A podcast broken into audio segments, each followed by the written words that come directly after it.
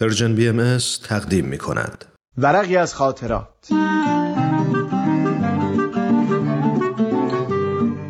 شما میتونید بخش‌های مختلف این برنامه رو در تارنما، شبکه‌های اجتماعی یا تلگرام Persian بی ام اس دنبال بکنید.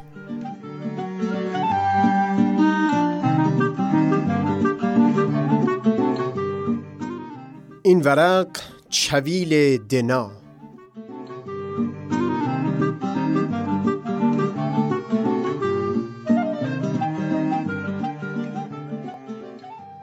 چند روزی بود که احساس کرختی و سستی عجیبی می کردم. حس و حال هیچ کاری نبود. رفتم سراغ کار کردن روی چند مقاله مختلف که باید برای دانشگاه تمومشون می کردم، اما دست و دلم به انجام هیچ کاری نرفت. دست آخر حس کردم شاید چاره اون باشه تا کنار برفای بالای یکی از کوهستانهای همون یوتا که از دور پیش چشمم نمایان بودن برم، در حالی که به یک رمان یا کتاب صوتی خوب گوش بسپارم. پا شدم، کوله پشتی رو چیدم، قوری و کتری و قند و چای رو در اون گذاشتم. یک خربوزه، نون، سه تا گوجه، روغن، نمک و یک ظرف برای به راه انداختن املت روی آتیش. کمی آب هم در یک ظرف همراه بردم که اگر یک وقت نتونستم چشمه ای پیدا بکنم، آب همراه داشته باشم برای رفع تشنگی.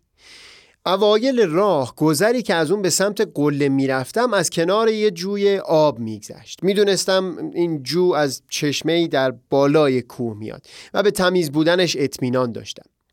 هر از چند گاه یک بار میموندم، دو دستم رو کف آب میگذاشتم، لبها رو به آب میرسوندم و یک دل سیر آب مینوشیدم. از حوالی یک پنجم راه بود که مسیر گذر از جوی آب جدا میشد. تصور من اون بود که بسیار بیشتر از این جوی آب همراه گذر باشه. به هر حال این جدا شدن مسیر آب از مسیر گذر سبب شد تا از اون آب که در ظرف همراه خودم آورده بودم بسیار با ملاحظه و احتیاط بنوشم. نصف راه رو اومده بودم که بر روی یک سنگ که روبروش چشمانداز نسبتاً وسیع داشت نشستم. ظرف آب دیگه خالی شده بود، به جز چند قطره، یعنی دقیقاً به اندازه یک ته استکان که نگهش داشته بودم برای روز مبادا. اونجا بود خربزه رو شکافتم تا با خوردن اون تشنگی رفع بشه. همون خربزه رو هم جیره بندی کردم. هر وقت تشنم میشد یک پاره از اون میخوردم. خوب بود، تشنگی رو رفع کرده بود. میدونستم مسیر برگشتن دیگه چون خبری از آفتاب و گرما نیست، اونقدرها تشنه نخواهم شد. دیگه جای نگرانی نبود.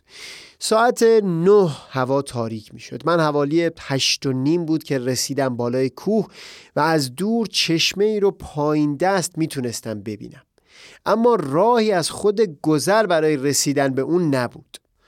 برای اون که کنار چشمه باشم باید از چند صخره پایین میرفتم. دیدم بالا اومدن از صخره‌ها در تاریکی شرط احتیاط نیست. این شد که همون بالا با آب برف بساط چای رو به راه انداختم. خوراکم درست کردم و بر بلندای همون قله و روبروی اون چشمانداز به خوردن نون و تخم مرغ گوجه مشغول شدم.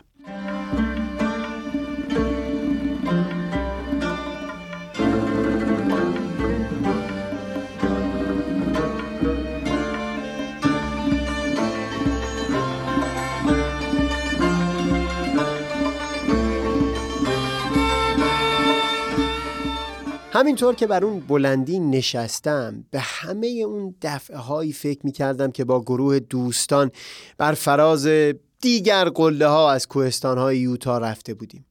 قدوس، عرفان، رامین، فؤاد، فریدون، حسن، بهادور، پدرم که اهل فامیل اون رو معمولاً کمالی صدا می زدن، هرموز، بهداد، ارسلان، هر بار با دسته مختلفی که کم یا بیش از همین دوستان تشکیل شده بود می رفتیم بر فراز یکی از کوه‌ها. کوهپیمایی یک تجربه منحصر به فرده. می بینی دو نفر با هم به سمت قله حرکت می کنید. بین راه معمولاً به خاطر نفسگیر بودن سرابالایی هیچ کس با اون دیگری حرف نمی زنه.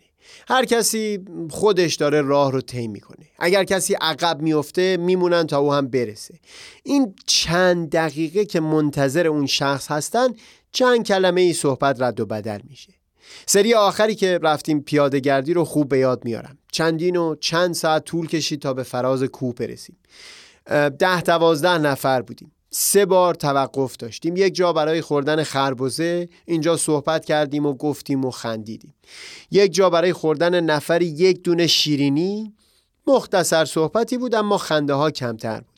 سومین بار هم در پایین آخرین و البته تندترین سرابالایی که دیگه میرسید به قله، این بار برای خوردن نفری یک مشت و نیم گردو و کشمش تا یک قدری قوت بگیریم برای بالا رفتن. از خنده که خبری نبود، صحبت هم دو سه کلمه. اما وقتی رسیدیم به بالای کوه، اصلا همه بدون استثنا میگفتن این دنجترین و بکرترین جایی است که تا حال دیده بودن. تا چشم کار میکرد دور و بر ما دره‌هایی بود که بجز کمی از اون که در تیررس دید ما بود معلوم نبود چی در خودشون پنهان کردن. با اون که میونه ماه مرداد بود، هنوز از دور تکه برفی پیدا بود. به ساعت آتیش برای چا که به راه افتاد، من و قدوس و عرفان رفتیم سمت اون. لایه رویی که کمی غبارآلود بود کنار زدیم و نزدیک ده دقیقه تمام داشتیم از همون برف آبدار میخوردیم. دلمون هوای چویل کرده بود که میون ما لرهای بویرحمد بوی اون شیرین ترین خاطره ها رو زنده میکنه. یادم از بچه که بودیم ساقه های چویل رو دور برف حلقه می کردیم و آب برف رو می مکیدیم.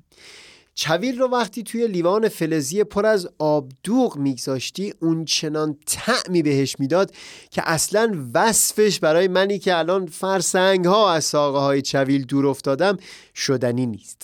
همینطور که به چشماندازهای اطراف خیره شده بودم، از ذهنم می گذشت که حضرت بهاءالله حق داشت اون یک روزی که به دور از زندان عکا در کوهستانهای اطراف گشتی زد این احساس رو بر زبون بیاره که کوه و صحرا جهان ارواح است. واقعاً به روح یک تراوت و تازگی دست میداد.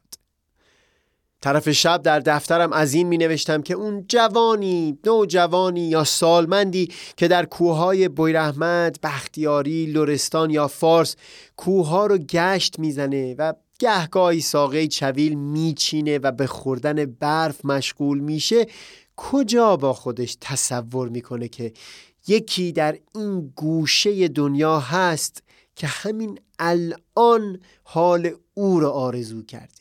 راستی که زیباترین لذتها در این هستی بسیار ساده تر از اون چیزی هستند که ما آدمهای پیچیده تصورش رو میکنیم. چند دوست که تو رو بفهمن، کوهستانی که بشه بر فرازش سراغی از برف و چشمه گرفت و ساقه‌ای چویل که کام تو رو عوض بکنه.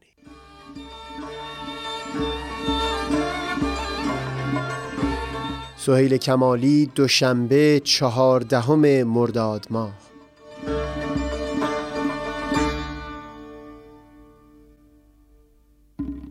پروان عشق شب دایم اسوس دی بالا، زنجیر عشق کنی لس به گروس دی بالا.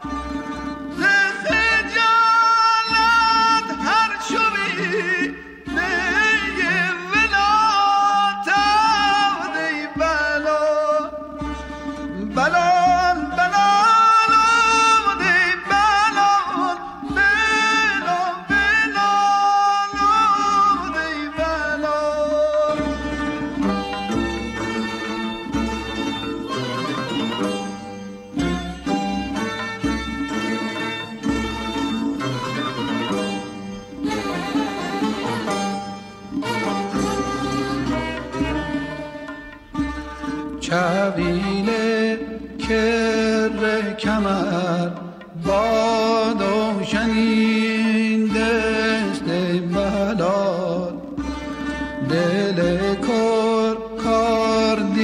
تر قمان جنین دست ای بلا